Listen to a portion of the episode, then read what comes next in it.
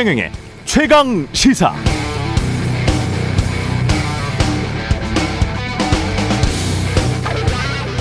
네, 미국 탐사보도협회 아이알리의 사부총장이기도 했던 브렌트 휴스턴 교수가 쓴 탐사보도 원론에 나오는 탐사보도의 가장 중요한 원칙 중 하나. 사건의 진실을 찾기 위해서는 돈의 행방을 쫓아라. Follow the money라는 말이 있습니다. 대장동 개발 의혹의 시작인 조선일보의 보도도 그랬습니다. 수천억 원의 개발 이익, 자본금과 개발 수익을 단순 대비하는 무제한 또는 의도적인 뻥튀기, 그리고 이재명 후보의 아들이 거기서 근무했다는 결정적인 오보가 앞서긴 했습니다만 여하튼 돈의 흐름을 쫓아갔던 것이죠. 주말 사이 또 돈의 흐름을 쫓아간 보도들이 나왔습니다. 이번에는 곽상도 의원 아들이 화천 대유에서 근무했는데 월급은 300만 원 안팎. 대리급인데 올 초 나갈 때는 퇴직금이 50억 원이었다는 것이죠.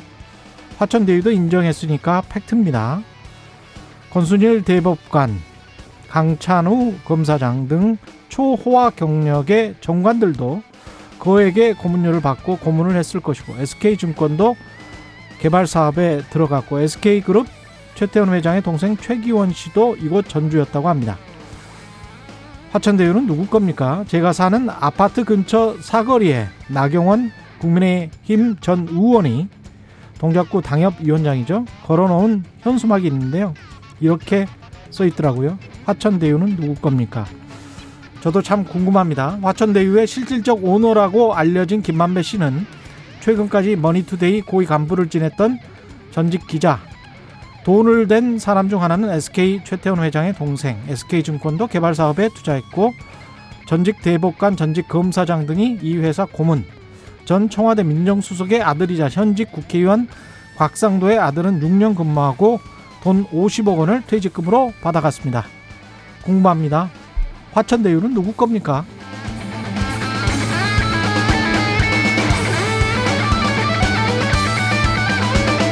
네, 안녕하십니까. 9월 27일 세상에 이익이 되는 방송 최경령의 최강시사 출발합니다. 저는 KBS 최경령 기자고요. 최경령의 최강시사 유튜브에 검색하시면 실시간 방송 보실 수 있습니다. 문자 참여는 짧은 문자 오시면 기본자 100원이들은 샵 9730 무료인 콩 어플 또는 유튜브에 의견 보내주시기 바랍니다. 오늘 1부에서는 더불어민주당 이재명 후보 캠프에 합류한 건국대학교 최백은 교수 만나보고요. 2부에서는 최고의 정치 더불어민주당 강훈식 의원, 국민의힘 성일종 의원 만납니다.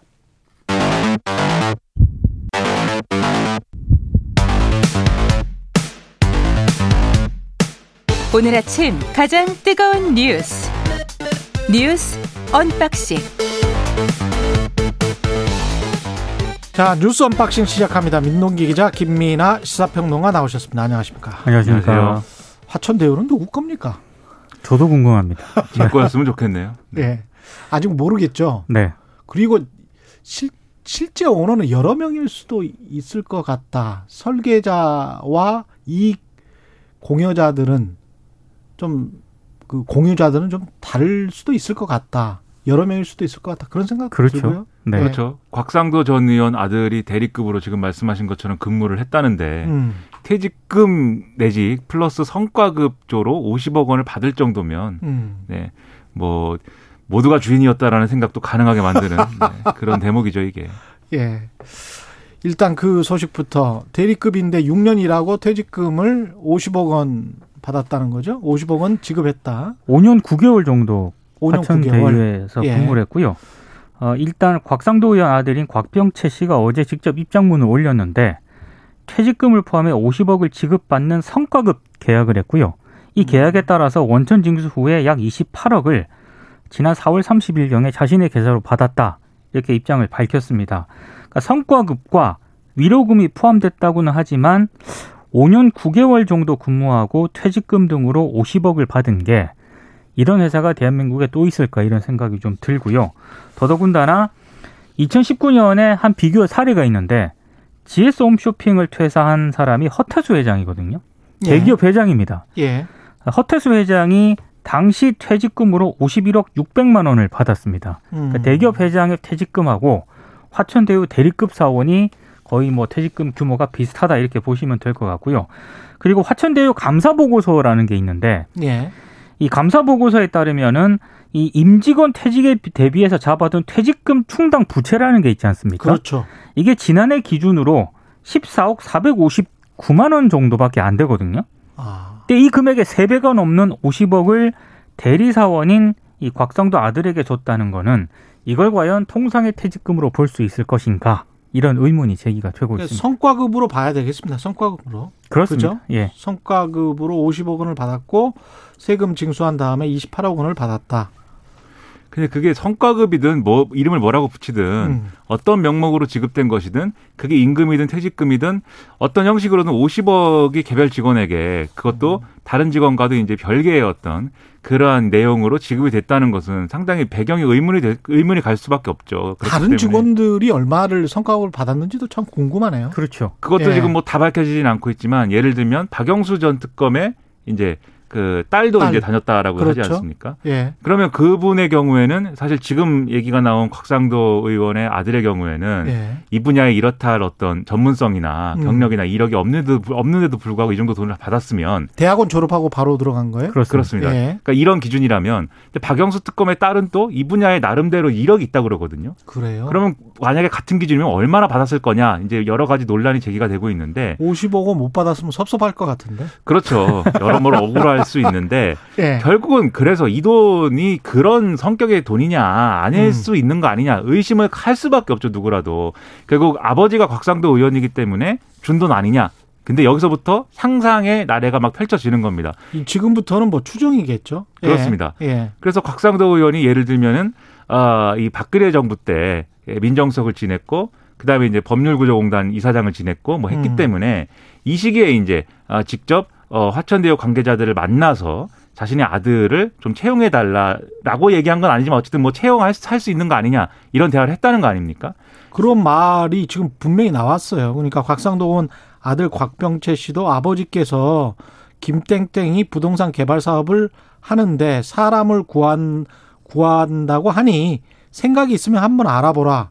그러니까 아버지가 지금 추천을 한 근데 거네요. 이게 그렇죠. 2015년 6월이거든요. 예. 이 곽상도 의원 아들이 화천대유에 입사한 게. 음. 근데 그때 당시 시점이 곽상도 의원은 뭘 하고 있었느냐? 대한법률구조공단 이사장이었습니다. 그러니까 공직자 신분이었기 때문에 예. 이 말을 해명해서 좀 유추를 해본다면은 공직자 신분으로 자신의 아들의 취업 청탁을 부탁을 한 것 아니냐. 충분히 이런 의혹도 제기될 수 있는 대목이거든요. 그러니까 자기가 가진 나름의 힘도 있었고 음. 검사 출신의 청와대 민정수석도 했고 그 당시에도 공직자였던 이런 힘도 있었고 그 다음에 나름대로 여기에 대해서 어, 아들의 취업이나 이런 것도 연결되어 있는 상황에서 이 50억이 뭔가 모종의 어떤 대가성으로 지급된 게 아니냐 이런 의심이 이제 한쪽에서는 있는 상황이고요. 예. 또 다른 쪽에서는 이게 곽상도 의원도 어쨌든 차명 차명이라든가 어떤 투자를 한 거 아니냐 그리고 그거에 대한 어떤 배당을 이런 방식으로 받은 거 아니냐 이런 의심도 나오고 있는 상황인데 일단 곽상도 의원은 나는 아무런 죄가 없다라고 얘기를 하고 있습니다. 그냥 이 회사가 돈을 줄만 해서 준 거다. 네. 근데 윤리적으로 봤을 땐 저도 제 큰아이가 최근에 취업을 했거든요. 한 1년 전에 취업을 했는데 취업, 축하드립니다. 네. 취업하기 전에 굉장히 제가 입단속을 시켰어요. 절대 아빠가 KBS 기자라는 사실을 사전에 알리면 절대 안 된다. 더더군다나 최경혁이라는 이름은 절대 안. 된다. 너무 유명한 사람이다. 아니 그 그게 유- 제가 유명하고 안 유명하고가 아니고 이거는 굉장히 오해를 살 수가 있기 때문에 면접에서든 어디든 절, 절대 그런 말을 하면 안 된다. 그 이야기를 했거든요. 근데 이 경우는 곽상도 의원이 직접 야 거기 사람 구한다고 하니까 알아봐라고 아들에게 이야기를 했다는 거잖아요. 네. 제 윤리관으로는 조금 이상한데요. 그 곽상도 의원이 음. 조선일보 출신이잖아요. 네. 근데 오늘 조선일보도 이 곽상도 의원 해명에 대해서 일관성이 없다라고 비판을 했는데 예. 왜냐하면 아들이 처음에 화천대유에 근무했다는 사실이 알려졌을 때 곽상도 의원이 아들 월급이 230만 원에서 380만 원 정도에 불과했다. 이렇게 설명을 했거든요. 음. 그러다가 50억을 수령했다는 사실이 다 나중에 추가로 드러나니까 아들이 말해주지 않아서 나는 미처 몰랐다. 이렇게 해명을 하고 있습니다. 그런데 곽상도 의원하고요. 그 김만배 씨 있지 않습니까? 화천대유 예. 대주주. 이 음. 김만배 씨가 법조 기자 출신이기 때문에 검사 시절부터 이미 오래전부터 알고 있었다라는 그런 얘기가 있는데 과연 이 같은 해명이 설득이 될 만한 그런 해명인가? 조선일보도 이렇게 비판을 좀 하고 있더라고요. 일당은 바로 그냥 탈당을 했고요. 국민의힘에서. 그러니까 이게 정치인의 자, 자녀라고 할 때는 정말 그런 합리적인 기준에 의해서 50억을 받은 거라고 할지라도 저 같으면은 이거 우리 아버지가 정치인인데요. 이거 과다한 것 같습니다라고 했을 것 같아요. 근데 어쨌든 그냥 받았지 않습니까? 어, 왠지 신뢰가 안 갑니다. 아, 그런가요? 저는 왜냐하면 그 이유까지 걱정을 해야죠. 이거 50억 네. 그냥 받았다가 무슨 일이 일어날지 어떻게 합니까? 아, 일반 서민들은 그런 걱정을 할 것 같아요. 그렇죠. 그렇죠. 네. 저는 본 적도 없는 돈이에요. 50억이라는 네. 숫자는. 근데 어쨌든 이걸 받은 거에 대해서 또 박, 곽상도 의원의 아들이 음. 장문의 입장문을 또 올렸고 그 입장문에 따르면 열심히 일한 대가로서 이제 온 거고 오히려 이렇게 많은 돈을 주게 한 설계한 이러한 이재명 지사가 문제가 있는 거 아니냐라고 이제 지적을 했거든요. 그런데 이런 해명을 이제 올렸음에도 불구하고 여론이 너무 안 좋으니까 바로 국민의힘이 어, 오후에 최고위 열어가지고 이 징계를 결정하자 논의가 갔어요. 지금 이준석 대표 미국에 있는데 음. 화상으로 여기에 참여해가지고 징계를 해야 된다라고 얘기를 하는 시점, 시점이 되니까 곽상도 의원이 아 이건 더 이상 해명이 안 된다라고 판단한 것인지 탈당을 이제 한 것이죠. 일단은 그래서 꼬리가 잘라졌습니다. 그게 이재명 당시 성남시장의 잘못이든 또는 구조적인 더 큰 구조적인 문제든 간에 이 공영개발과 민간개발의 수익 구조와 관련해서는 다른 문제들보다 이게 이재명 후보와 관련해서 또 다른 무슨 뭐 돈을 받고 누군가가 측근이 뭘 했고 이것들도 이제 계속 밝혀질 수도 있겠지만 이런 정치적인 문제보다도 이 돈들, 이 어마어마한 돈들을 어떻게 배분할 것인가에 관해서 제발 좀 정치권이 논의를, 그 부분을 논의를 해 주셨으면 좋겠어요. 그렇죠. 제발 좀.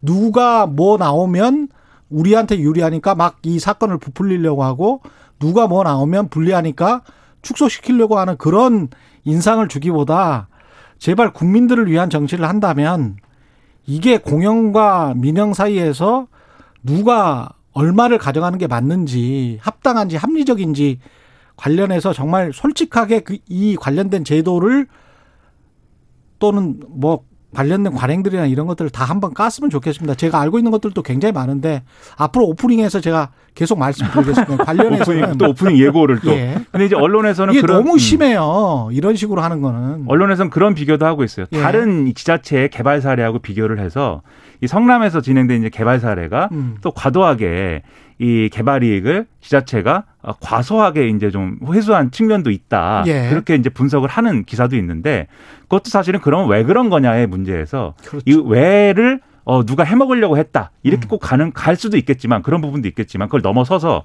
어떤 조건과 맥락에서 성남시는 이렇게 했고 다른 지자체는 그렇게 했는지 왜 그런 차이가 어디서 발생했는지를 좀 우리가 따져 물어야 될 그럴 내용들이 분명히 있습니다. 그게 이제 과천과 관련해서도 성남이 아니고 과천과 관련해서도 제가 취재했을 때 딱 그 포인트가 나오거든요. 음. 나중에 설명을 해드릴게요. 오프닝 공유- 예고제입니다. 예, 예. 0646님, 나도 7년 일하고 50억 받고 싶네요. 이런 황금 직장이 있다니. 김혜숙님, 하루 종일 열심히 일하고 살아가는 젊은이들, 서민들 힘 빠지네요. 이런 말씀 하셨습니다. 예, 다음 소식은 뭡니까? 민주당 호남 경선이 예. 어, 이재명 지사가 호남 경선을 거치면서 누적 득표율 53.01%로 일단 과반을 유지를 했습니다. 광주 전남에서는 어, 광주 전남 순회 경선에서는요 이재명 지사가 46.95%의 득표율로 2위를 했고요. 음. 이낙연 전 대표가 47.12%를 얻어서 0.17% 포인트 차이로 1위를 차지를 했습니다만 호남 전체 득표율을 보면 이재명 지사가 49.7%, 이낙연 전 대표가 43.99%를 기록을 했습니다. 여전히 이제 그 누적 득표율을 보면 이재명 지사가 과반을 유지를 하고 있는데 호남 경선 결과를 분석을 한 걸 언론 보도를 쭉 보니까요. 몇 가지가 이렇게 정리가 되더라고요. 첫 번째는 대장동 특혜 의혹 있지 않습니까? 이게 일정 부분 영향을 미치긴 했지만 대서론까지 흔들지는 못했다. 그두 번째는 역시 호남은 본선에서 이길 만한 후보를 밀어주는 전략적 투표를 했다. 그리고 세 번째는 이 정세균 전 총리의 영향력이 좀 있는 것으로 평가를 받았던 전북 지역에서 역시 이재명 기자 이재명 지사에게 좀 많은 좀 지지를 보낸 것 같다. 그리고 마지막으로 추미애 전 장관이 지금까지는 굉장히 좀 상대적으로 높은 득표율을 보이지 않았습니까? 예. 그래서 이재명 지지층과 겹친다 이런 평가가 많았었는데 이번에 추미애 전 장관 같은 경우에는 상대적으로 좀 득표를 못했거든요. 이런 점도 한 요인이 된 것 같다. 뭐 이런 분석이 있습니다. 그러니까 광주 전남에서는 확실히 이제 양측이 최대 결집한 측면이 있고 전북에서는 이제 뭐 추세대로 나온 것 같고요. 그게 이 전에도 제가 뭐 이 자리에서 좀 말씀드렸는데 여론조사 결과나 이런 것들을 종합을 해봤을 때 좀 예고가 됐습니다. 전남에서는 아마 이낙연 전 대표가 상당히 좀 앞서는 결과가 있었을 것이고 광주에서는 비등하거나 이재명 지사가 조금 앞섰을 것이고 전북에서 이제 이재명 지사가 크게 앞섰을 것인데 지금 말씀하신 대로 이제 호남의 전략적 이제 선택이라는 게 이제 좀 어떻게 보면 절묘한 측면이 있어요. 이낙연 전 대표가 그렇다고 해서 포기하지 않을 만한 어떤 그런 맥락은 또 한 한번 제공해 주면서도 이재명 지사의 대세를 깨뜨리지는 않은 건데 결국 이제 관건은 남은 영남권 이 부울경하고 그다음에 수도권에서 이 이재명 지사의 대장동 특혜 의혹이 어떻게 소화되느냐 이게 이제 남은 하나의 변수다라고 볼 수가 있겠는데 근데 지금까지 이낙연 전 대표가 가장 유리한 할 수밖에 없었던 지역이 광주 전남이었거든요. 예. 지금 부울경에선 그래도 어느 정도 조직세가 있다고 하는데 그걸 종합을 해보면 결국 결선 투표까지 안 갈 가능성이 굉장히 높아졌는데 다만 수도권에서 이제 이 대장동 의혹 어떻게 소화가 되느냐 이게 중요할 것 같습니다. 그러면 이재명 지사가 제대로 대응을 할 필요가 있겠는데 일단은 지금 곽상도 의원 얘기 나오고 여러 가지 얘기 나오면서 국민의힘 게이트다 이걸 계속해서 밀어붙이고 있지만 종합적으로 얘기했을 때 이 사업이 그러면 정말 이재명 지사가 이제 얘기해 온 것처럼 정말 모범적이고 다른 지자체도 다 배울 만한 그런 내용이었느냐에 대해서는 이런 논란이 크게 불거졌기 때문에 여기에 음. 대해서는 입장 표명이 나름 필요하거든요. 그렇죠. 근데 이제 호남 경선 이후에 일단은 아, 더 많이 개발 이익을 환수하지 못한 거에 대해서는 유감이다 이렇게 얘기를 하고 있어서 예. 앞으로 그런 차원의 어떤 대응이나 이런 것도 많이 필요해 보입니다. 그리고 그 이후에 이재명 후보 캠프 쪽에서는 100% 공영 개발로 그럼 가겠다라고 이야기를 했잖아요. 네. 거기에 관해서 다른 후보들도 사실은 이 100% 공영 개발로 가는 것도 분명히 무리가 있을 거란 말이죠. 그렇죠.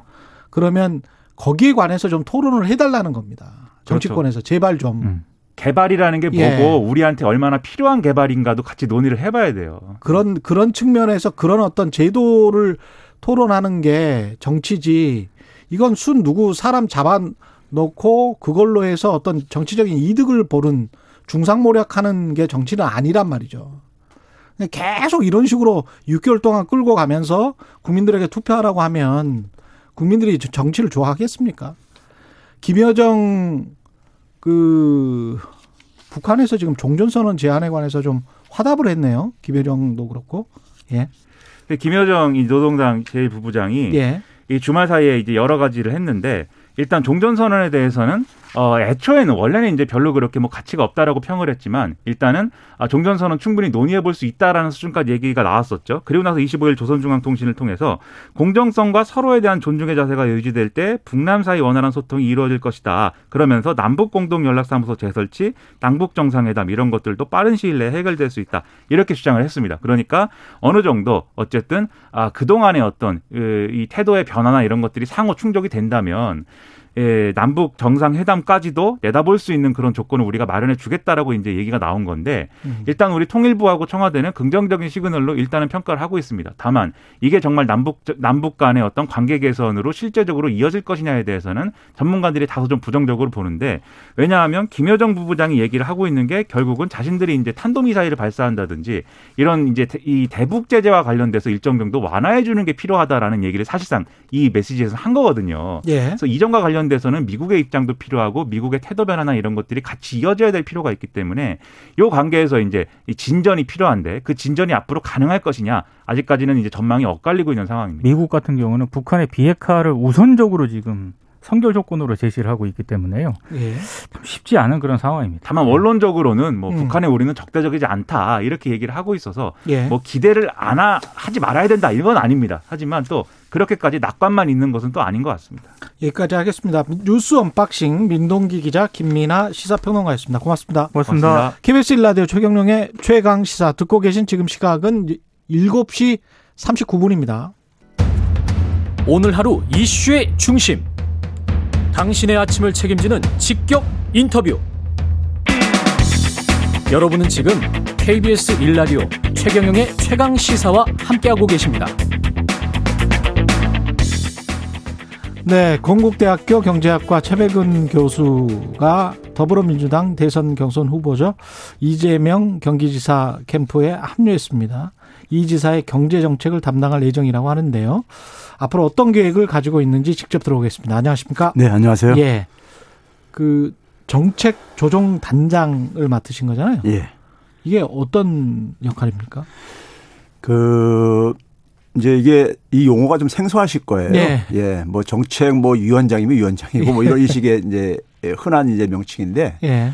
에, 우리가 국정 운영을 한 사실 뭐 국정 운영뿐만 아니라 음. 작은 지자체 같은 경우도요. 어, 정책을 운영하는 데 속에서 보게 되면은 에, 그 정책들 과는 상호 연계성이 굉장히 에, 깊어요. 그렇죠. 그러니까 예를 들어서 뭐 심지어는 그 겨- 우리가 저출산 문제를 얘기를 한다면은 음. 이게 그러니까 사실 뭐 경제 관련인 뭐 대표적으로 기재부뿐만 아니라 음. 보건복지부라든가 주거 여성부라든가 주거 부분이라든가 예. 교육부라든가 다 관련돼 있거든요. 그렇죠. 예. 근데 이제 이게 이제 그러니까 우리가 기존의 정책을 만드는 방식은 되게 뭐 안보면 안보 전문가들, 음. 경제는 경제 전문가들 이런 식으로 이제 되게 만들잖아요. 예. 근데 이제 그러다 보면은 나중에 이 정책 간에 정책 간에 음. 좀 이제 그 충돌하는 부분이 있을 수도 있고요. 그런 네. 그다음에 이제 그랬을 경우에 정책이 제대로 효율성을 좀 발휘하기 힘든 경우들도 있고 그러지요. 음. 그래서 어, 정책을 설계하려면 이제 커다랗게 이제 어떤 국가 운영에 대해서 국가 네. 운영의 주요 핵심적인 과제를 중심으로 해서 커다랗게 좀 밑그림을 그리고 음. 그리고 그 이제 하부 단위에서 정책들이 세부 정책들이 이제 그러니까 나와야 되는 거거든요. 예. 그러니까 이제 이재명 어 지사께서는 그런 이제 국가 경영에 대한 이제 좀 철학이 있으시다 보니까는 음. 있으셨던 것이고 어 저도 그동안에 이제 뭐 경제학자지만은 어뭐 교육 문제라든가 아 뭐 한반도 문제라든가 뭐 이런 것들을 계속 이제 얘기해 왔던 입장이다 보니까는 예. 어이 역할을 좀 이제 에 제가 좀 해줬으면 하는 바람으로 예. 이제 뭐 전- 전적으로 이제 뭐 이재명 지사의 국정운영 철학이 사실 반영된 직책입니다. 아, 그렇군요. 예.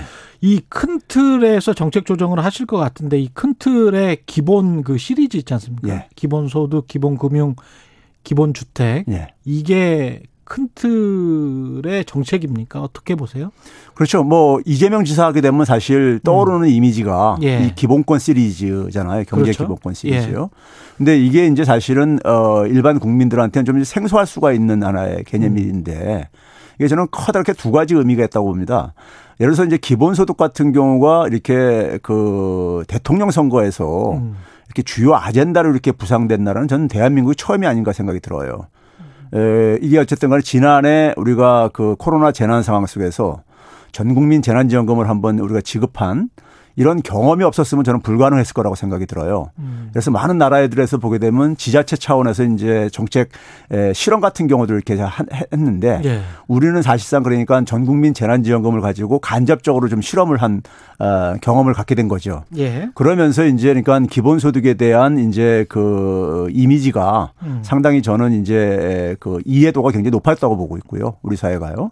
그런데 이제 에, 일반 사람들이 생각하는 기본소득, 기본주택, 기본금융은 에, 그 이재명 지사라든가 제가 생각하는 거하고 좀 약간 좀 이제 우리가 근본적인 좀 이제 인식의 차이가 있는데요. 예. 어떤 거냐면 이런 겁니다. 기본소득과 기본주택은 이 재정 민주주의하고 관련돼 있는 부분입니다. 아. 기본 금융은 이제 금융 민주주의와 관련돼 있는 부분이고요.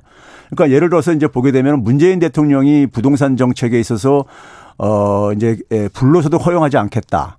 그리고 이제 장기 공공 임대를 대, 대규모 공급하겠다. 뭐 이런 식의 정책을 냈었었어요. 예. 그랬을 때 에, 그러한 부분들이 브레이크가 걸린 데가 어디냐면요. 기재부였었어요. 음. 우리나라 이제 기재부에 권한하게 되면 아시는 분들은 알겠지만 굉장히 막강한 권한을 갖고 있어요. 예. 그러니까 그래서 예산 배정뿐만 아니라 예산 편성뿐만 아니라 기금에 대한 편성도 하고 있거든요. 예. 그래서 기금의 대표적인 게 도시주택 기금이라는 게 있어요. 음. 그게 이제 공공임대주택과 관련된 이제 대표적인 기금입니다. 예. 근데 그게 박근혜 정부 때 그러니까 최대치가 한 80조 정도 됐었어요. 음. 1년에 그러니까요. 예. 근데 문재인 정부에서는 2019년까지 75조 정도뿐이 안 돼요. 음. 오히려 그러니까 에, 공공주택에 대한 철학이 다른 정권이 출범했는데 음. 기재부가 그걸 support를 안 해준 거죠. 그러니까. 그만큼 많이 써야 되는데 쓰지를 않았다. 그렇죠. 그러다 보니까 그게 이제 결과가 안 나오게 되는 것이고요. 음. 그랬을 때 그게 왜 그러냐면 재정이 그러니까는 경제 관료에게 너무 집중적으로 권한이 집중돼 있음으로써 예. 어 이게 그러니까는 사실 재정이라 재정이 그러니까 우리가 흔히 말해서 기재 이게 대한민국이 기재부의 나라냐 뭐 이런 얘기들 우리가 나오고 할 정도로까지 예. 기재부가 그러니까는 그 이 권한을 너무 이제 독점적으로 가지고 있는데 이 권한을 국민을 위해서 쓰기보다는 음. 어떻게 보면 이제 경제 관료라든가 우리 사회 어쨌든 간에 재벌 건설 자본이라든가 금융 자본을 위해서 이걸 사용을 하다 하는 하다 보니까는 음. 이런 정책이 제대로 작동이 안 됐다 이거죠. 예. 그런데 이제 기본 주택 같은 경우는 이제 그 부분을 이제 그러니까 어쨌든 간에 좀 이제 뚫고 나가는 것이고요. 네. 기본 소득도 마찬가지입니다. 기본 소득의 가장 큰 의의는요 재정 민주주의예요. 음. 그러니까 우리가 흔히 잘못 알고 있는 것들이 에, 우리가 이 재원을 어떻게 마련할 것이냐 이렇게 가는데요. 예. 어, 재원 마련하고 걱정할 필요가 없는 게요. 어, 소, 어차피 이것은 세금을 걷어서 충당할 수밖에 없습니다. 그렇죠. 기본적으로요. 예. 근데 문제는 뭐냐면 이 세금을 거둔 것을 음. 바로 다 국민들한테 n분의 1로 돌려주는 방식입니다. 음. 근데 이제 문제는 뭐냐면 한 85 내지 95%는 자기가 낸 세금보다 더 많이 돌려받아요. 음. 그렇기 때문에 세금 저항이 없는 것이고요. 예. 국가 부담도 없는 것이고요. 근데 이제 세금을 내는 사람들 입장에서는 예. 분명히 이제 뭐 한 10%나 예. 뭐이 정도 근데 그 사람들이 이제 기득권이란 말이죠. 예. 국토보유세 같은 경우도 지금 저 제한을 하고 계시기 예. 때문에 그 국토보유세를 부과한다고 하면 굉장히 또 저항이 막대할 텐데 특히 기업들이 많이 가지고 있잖아요 토지를. 근데 이제 에, 우리 사회 속에서 예. 우리가 이제 지금 여러 가지 난제들이 있는데 음. 양극화 불평등 이거 뭐 여당 야당 가릴 것 없이 다 동의합니다. 이 문제 그렇죠. 심각하다는 거예요. 예. 거기에 특히 이 양극화의 주범이 뭐냐면 부동산 불평등입니다. 음. 자산 불평등이에요. 이건 제가 볼 때 제가 계산해 봤을 때는 조선 말보다 더 심해요 지금 상황이요. 조선말보다 더 심하다. 심합니다. 예. 소위 말해서 자산, 예, 토지의 소유 이 진위 개수를 계산해 보면은 음. 더 심합니다. 근데 그거를 증세를 안 하고 극복할 수 있겠느냐? 그렇죠. 그러면 예를 들어서 그러니까 우리가 토지로부터 토지에 대한 많은 이러한 그러니까 우리가 아, 이 소위 말해서 소유를 많이 하려고 하는 것은 그에 따른 기대 수익이 높기 때문에 하는 거 아니겠어요? 그렇죠. 그러면 이제 재산을 많이 가진 사람들이 재산을 많이 가진 사람이 그에 대한 그러니까 합당한 그러니까 기여도 해야 되는 것이고 음. 그런 점에서 에, 기본소득형 에, 국토 보유세를 도입하게 되면요 음. 시뮬레이션에 따라서 그러니까 토지 보유세를 그러니까 한 0.5% 정도만 하더라도요 예. 한 90에서 95%까지는 손해 보는 게 없어요 국민들 중에서요. 그리고 그렇다면 예. 대장동 개발 특혜 의혹 예. 같은 경우에 어떻게 보면 성남시장을 이재명 지금 후보가 할때 예. 어, 일단 뭐 한 1,800억 정도를 받고 나머지 후순위로 저쪽에 민간에 다 줘버린 거기 때문에 예. 나머지 것들이 이제 현물로 받은 거잖아요. 예. 그래서 이제 5,500억을 받았다는 거고. 그리고 이제 물론 이제 개발 이익이 그렇게 많이 커질지 뭐 미래 예상을 못했다라고는 하지만 그럼에도 불구하고 앞으로 이런 민간에게 이런 식으로 주는 것에 관해서 캠프 내에서는 어떻게 생각하세요? 이거는 일종의 특혜가 결과적으로는 돼 버렸으니 예. 어떤 잘못이 그래도 있는 것 아니냐. 예. 그런 부분에서는 앞으로는 좀 개선을 해야 되겠다. 이런 이런 식으로 지금 가는 겁니까? 근데 이 사안이요. 예. 제가 이제 그 성남시 바로 옆에 있는 경기도 하남시라고 있어요. 예. 붙어 있는 데시에요. 예. 거기서 제가 이 그 도시개발 사업과 관련해서 당시에 이제 그러니까 시민운동을 하면서 음. 이런 걸 한번 겪어본 적이 있어요. 예. 그래서 당시에 이제 감사원 감사 청구해가지고 비리를 한 198억 밝혀낸 경우도 있고 그러는데 근데 에, 우리가 성남 그 이 대장동 같은 경우는요 개발 사업을 그러니까 하지 않을 수 없는 상황이라는 걸 전제로 했을 때요. 예. 했을 때 그 상황 속에서 이건 단순한 겁니다. 그러니까 뭐냐면은 에, 은행 자본들이 들어온 거고요. 그렇죠? 그렇죠. 은행 자본들이 네. 들어오고 그다음에 이제 성남시가 이제 어쨌든 간에 거기 이제 개입이 되고 음. 그랬을 때 이 두 주체는 뭐냐면은 그냥 우선주 우선주주였던 거예요. 우선 주주. 예, 우선 주주요. 예. 예를 들면 은행들 같은 경우는 수익에 따라서 그러니까 자기가 빌려준 돈에 대해서 영향을 에, 미칠 수가 없거든요. 받을 수가 없거든요. 그렇죠. 그러니까는 이제 우선주 형식으로 이제 그걸 받은 거예요. 그래서 먼저 수익을 받는 거죠. 그렇죠. 예. 수익이 확정되기 전에. 성남시도 예. 이제 그런 방식으로 한 거죠. 우선주주 형식으로요. 그게 이제 안전하다고 생각을 한 거죠. 그렇죠. 은행과 관공서는 그렇죠. 예. 왜 그러냐면 그 그거 그것에 대해서 나중에 피해가 발생했을 때 피해가 발생했을 때 은행이 그러니까 그것을 감당할 수 없는 없는 은행과 것처럼 공공은 먼저 그냥 이익을 그렇죠. 조금이라도 받아버리고 그렇죠. 추정되는 이익 중에서 어. 일부러 이제 그한 것이죠. 예. 그러면 이제 이 문제를 우리가 결과론적으로 보기보다는 네. 그 당시 상황 속에서 개발 사업을 할 수밖에 없었다. 음. 라는 거 전제를 구하고 두 번째는 뭐냐면은 그 거기에 이해 관련자들이 우선 주주가 있었고 보통 주주가 보통주가 있었다. 있었는데 예. 그 보통 주주들이 나중에 보니 그렇죠. 사후 개발 이익이 엄청나게 많이 나서 그렇죠. 많이 그게 이제 국민 정서상 예. 국민 정서상 굉장히 이제 자극을 한 거죠. 음. 그런데 이제 이게 이게 문제는 뭐냐면은 공영 순수한 공영 개발을 할 수가 없었던 상황이라는 것을 음. 그리고 순수한 공영 개발을 하더라도요. 예. 하더라도 기초 지자체가 혼자서 하- 자그마한 기초 지자체들은요. 그런 개발 사업 할 역량이 안 됩니다. 그렇기는 해요. 예, 현실적으로 보게 됩니다. 예. 하남시도 그래서 문제가 됐던 게 뭐냐면 도시개발 하남시에서 두 번 경험했어요. 음. 한 번은 도시개발공사가 주- 주도를 했- 했는데 음. 도시개발공사가 역량이 안 되니까는 민간 사업자를 끌어들여요. 그래서 민간 사업자한테 엄청난 특혜를 준 거예요. 특혜를 주고 그 속에서 정치인들이 거기에 그러니까 이권을 챙긴 거고요. 음. 그리고 이제 하나는 이제 뭐냐면은 덕풍동이라는 곳은 순수하게 민간 개발을 했어요. 음. 근데 거기도 마찬가지로 이제 문제가 생기고 그러죠. 이제 그런 점에서 지금 이제 캠프에서는 뭐냐면은 이, 이 부분을 기초 지자체에서 그러니까 감당할 수 없는 이제 이거기 때문에 예. 이 부분을 순수하게 공영 개발로 하려면은 어차피 제도적인 정비가 좀 필요하다 이거죠. 불로소득을 그러니까 국민 이익으로 환수를 하기 위해서는요. 예. 어떤 그러니까 이제 이 부분은 그러니까 우리가 그 이 기초 어 자- 자치단체가 지방채 같은 게 발행할 발행하는 게 지금 현행법상으로는 제한이 있잖아요. 예, 예. 전전 예- 예산에 그러니까 10%를 초과할 수 없게 돼 있고 그렇습니다. 그 예. 이상은 행자부에 그러니까 승인을 받아야 되는 이런 부분들이 예. 있습니다.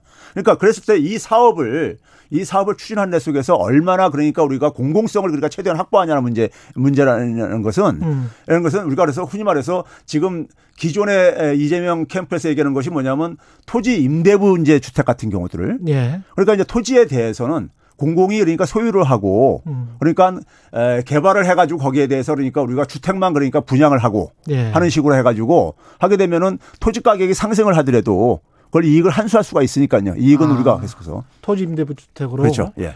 계속 그 토지 소유권은 공공이 가져가는 방식으로 그렇죠. 하는 게 낫겠다. 예. 마지막으로 지금 시간이 얼마 안 예, 남아서요. 중앙은행 그 발권력에 아, 예. 관련된 이야기는 중요한 것 같아서 경기 부양을 위해서 한국은행이 이 부분을 좀 생각을 해봐야 된다. 이거는 계속 지론이셨잖아요. 예. 좀 구체적으로 말씀을 해주십시오. 이게 지금 일부 예. 이제 언론들에서 음. 그 앞뒤를 딱 잘라 잘라 가지고 에, 이제 이렇게 예. 보도를 하면서 예. 이제 오해가 있는데 우리가 한국은행의 주요 기능, 중앙은행의 주요 기능으로 보게 되면요. 어, 한국은행은 우리가 물가 안정에만 초점을 맞추고 있어요. 예. 근데 이제 미국의 중앙은행의 연준은 예. 고용 고용을 먼저 우선순위로 두고 있죠. maximum employment라 해서 최대 바- 고용, 안정 예, 고용을. 바꿔버렸습니다. 한 2년 전에, 1년 예. 전에. 그리고 예. 이제 물가 안정이 이제 우선으로 돼 있고요. 예. 그랬을 때 제가 이제 얘기하는 건 뭐냐면은 물가 안정하고 고용 안정은 일정하게 그러니까는 이해관계자들의 이익을 절충한 하나의 형태다. 예. 이게 예. 그런데 우리나라는 너무 물가 안정에만 물가 안정에만 초점 맞추는 게 이게 중에 이제 금융자본의 이해를 사실 반영을 하는 것이고 음. 고용 안정은 일반 사람들은 일자리가 필요한 거잖아요. 그렇죠. 민생이죠. 그런 점에서 통화 예. 정책을 그러니까 고용 안정에다가 더 제- 많이 통화 정책을 구사해 주길 바라는 거죠. 거- 미국처럼 아예 문구를 넣어버리자.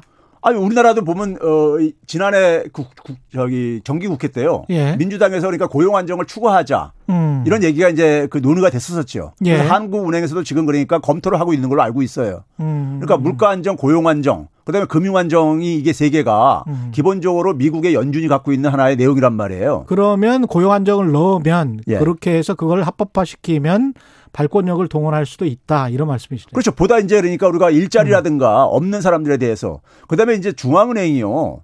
중앙은행이 주로 이제 은행과 정부만을 상대로 하고 있지만은 기업들한테도 많이 지원을 해주고 있어요. 일반 그렇죠. 사람들은 모르고 있지만요. 그렇죠. 예. 그런데 왜 그거를 그거를 왜 일반 국민들 되냐? 취약계층들은 왜 그게 기회가 제약되냐 이거예요.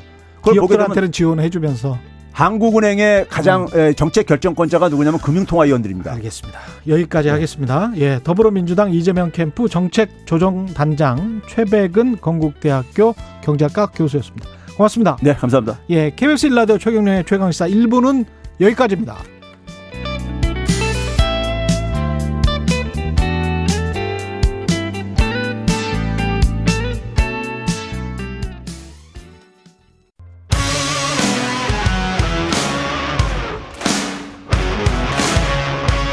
오늘 하루 이슈의 중심 최경영의 최강 시사.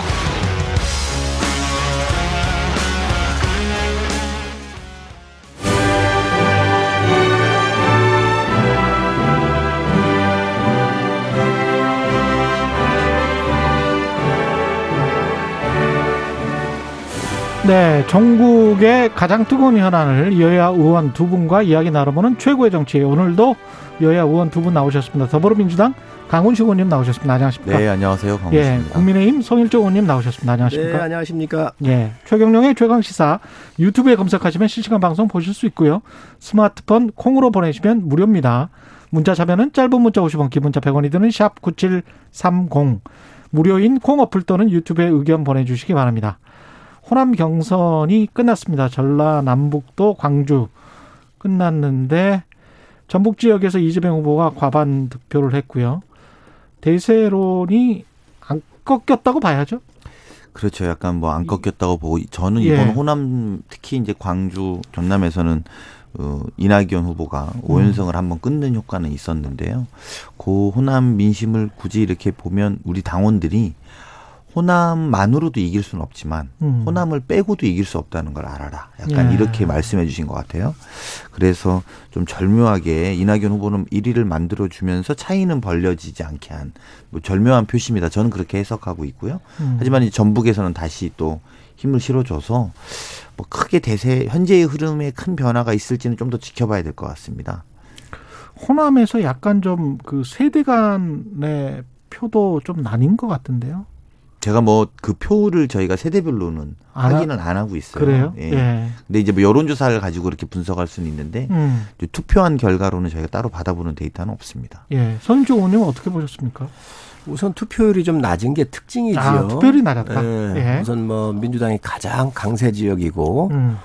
또뭐 고향 같은 정치적 고향 같은 그런 곳 아닌가요? 예. 그런데 투표율이 낮았던 것이 옛날에 노무현 대통령, 문재인 대통령 때는 투표율이 좀 높았잖아요. 그랬죠. 예, 이 예. 후보들을 만들어야 되겠다는 열의가 있었고 그랬는데 예.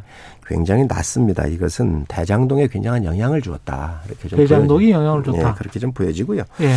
우선 이제 전북과 또 광주 전남하고는 좀 정서적인 차이가 있고 예. 또 광주 전남은 어 그래도 이낙연 후보의 정치적인 굉장한 기반이지요. 예. 국회의원도 여기 하셨고 도지사도 음, 하셨기 도지사 때문에 하셨고요. 예. 그래서 이제 그런 부분들을 한번 눈여겨볼 필요가 있겠고 전북이 비교적 또 어, 이재명 지사를 지지하는 후보를 음. 지지하는 그런 의원들이 좀 많이 붙어 있었기 때문에 예. 그래도 전북에서는 음, 이, 어, 이, 어, 이재명 지사한테는 굉장히 광주에서 따라 불러 붙었었던 그런 결과에 대해서 다시 벌린 거는 정치적인 의미가 있다 이렇게 생각을 합니다. 근데 이게 이제 김두관 후보가 이거 끝나고 이제 중도 사퇴를 하면서 이재명 지사, 이재명 후보 지지선을 했단 말이죠. 이렇게 되면 조금 뭐랄까요. 이낙연 후보 입장에서는 좀 아쉬울 것 같아요. 왜냐하면 정세균 전 총리 같은 경우도 특별하게 누구를 지지하지는 않고 그냥 했는데 전북 지역이 끝나버렸고 이 다음에는 바로 이제 부울경이란 말이죠. 근데 이제 김두관 후보가 이렇게 되면 조금 완전히 이쪽으로 가, 가는 거 아닌가 그런 생각도 듭니다. 아마 이제 제가 볼 때는 예. 아직 뭐 예단하기는 좀 어려운데 다음 주에 저희가 이제 2차 슈퍼위크가 있습니다. 예. 이제 1차 슈퍼위크가 총 세 번에 대해서 있는데 다음 주 이제 부울경 가면서 2차 슈퍼위크를 하면은 소위 말해서 저희가 이제 권리당원 표가 한 80만 표 정도 되고요. 70만 표 정도 되고 어 나머지 한 130, 40만 표 넘게가 지금 투표 그 선거인단 모집으로 해서 된 거거든요. 예. 1차에서 한 70만을 오픈한 거예요. 예. 그리고 이제 2차로 또, 어, 또 몇십만의 숫자를 오픈하게 됩니다. 그래서 음. 부울경에 미치는 영향은 대의원이나 권리당원에 일정 정도 있어 보이지만 그 2차 권리당 그 슈퍼위크 그 일반 선거인단 참여자 표가 사실은 이낙연 후보 입장에서 보면 이제 관건이 되는 상황인 거죠. 예. 거기에서 일정 정도의 성과를 나타내게 되면 어, 마지막까지 이어가서 또 다른 반전을 도모할 수 있는 것이고 어. 다음 주에 있을 슈퍼위크에서 만약에 특별한 결과를 내놓지 못하면 음, 이재명 대수론의 힘이 더 실릴 걸로 보는 게 맞습니다. 그렇군요. 국민의힘 같은 경우는 3차 토론회가 어제 있었는데 어떻게 보셨는지 좀 궁금합니다. 그 2차 토론회에서는 집이 없어서 청약 통장 안 만들어 봤다 는 말이 제일 제일 좀 뭐랄까요? 황당하게 국민들한테는 들, 들렸을 것 같긴 하고요. 어, 아마 윤석열 네. 후보의 살아온 그 과정을 한번 볼 필요가 있는데요. 예. 결혼할 때 50에 결혼했는데 결혼할 때 2천만 원밖에 없다는 거 아닙니까? 예.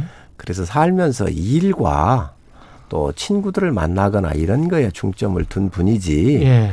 부모님하고 함께 살았기 때문에 아마 그런 집 같은 거에는 별로 평소에 생각을 안 하셨지 않나 하는 생각을 좀 듭니다. 만약에 재테크에 좀 관심이 있고 이랬으면 음.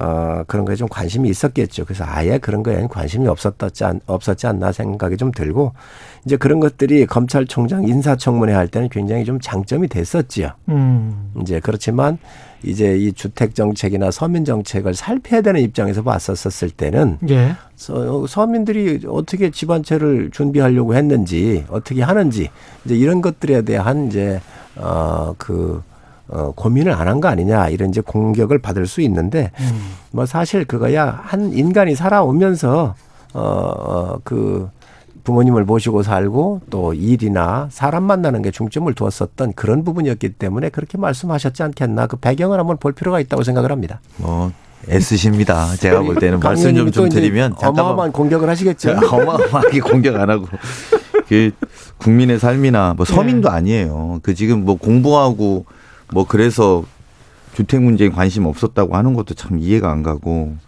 그 발언이 계속 연 모아 보면 이렇잖아요. 예. 후쿠시마 원전 사고의 방사능 유출은 없었다. 손발 노동은 아프리카에서나 하는 거다. 부정식품을 먹을 자유가 필요하다. 제보를 하려면 메이저 언론사에 해라. 모두 현실 인식에 대한 느낌입니다. 그러니까 이분이 청약 통장이 뭔지 모른다 이거를 그냥 드러낸 장면이고 전 차라리 솔직히 난 재산이 많아서 청약 통장 가입이 필요하지 않았다 이렇게 말하는 게 오히려 좀 솔직하지 않았나 생각이 들고요. 오죽하면 이제 윤승민 후보가 윤도리코라고 이제 그 정책 자꾸 복사한다고 윤도리코라고 불렀어요. 그 당에 있었던 이야기니까요. 예. 근데 그러면서 주택 청약에 대한 윤 후보에 대한 이해 수준을 고려하면 이것도 뺏긴 정책 아니냐라고 이야기를 한 겁니다. 그 예. 당내 토론 과정에서. 예. 그게 사실은 그 내용까지도 모르는 걸 보면 조금 심각한 상태이다. 이 국민과의 괴리 정도가 저는 음. 그런 부분에 대해서는 오히려 그 많은 국회의원님들이 도와 국회의원들이 도와주고 있으니까 아주 국민들의 민낯을 좀 말씀을 좀 많이 해주시는 게 필요하다는 생각이 들어요. 우리 우리 당 후보들의 예. 후보들 간의 공격은 민주당한테는 좋은 가시거리지요. 비판할 수 있는 그러니까 아마 우리 예. 강 의원이 신나한 것 같습니다. 신나지는 않았어요. 신나지는 않았어요. 지금 2강은 확실한 것 같고 1중도 확실하죠. 유승민, 윤석열, 홍준표, 유승민. 4위 후보는 누가 될 것 같으세요?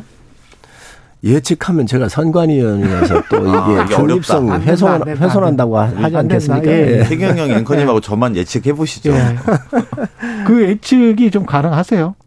그 근데 이게? 보통 이러거든요. 여론조사 상에 보면 여기는 음. 사실은 소수점 싸움이거든요. 그렇죠. 그러니까 앞에 부분은 그냥 드러나는 1, 2, 3등은 드러나는 좀 부분인데 여기는 또 뚝 떨어져 있더라고요. 예, 뚝 떨어져서 이 앞에 2강 1중과 다르게 다략 구조의 다략 그렇죠. 분 계신 예. 분들이거든요. 그리고 그 4등이 뭐 원희룡 후보가 될 때도 있고 최재형 후보가 될 때고 있고 뭐 하태경 후보가 될 때도 있고 이러저러한데 저보고 배팅을 만약에 해봐라 이러면 음. 저는 그래도 어 제주지사를 지낸 원희룡 후보가 원희룡. 조금 있지 않을까 이런 예. 기대는 좀 좀 해봅니다. 흥행을 하고 있는 것 같습니다. 1, 2위도 치열하고요. 또 특히 1위를 하고 있는 윤석열 후보에 대한 또 여러 후보들의 공격이 있고 예. 또 4위를 또 누가 할 것인가도 이게 굉장한 또 흥미를 그또 정도로 지금 관심은 있지는 않아요.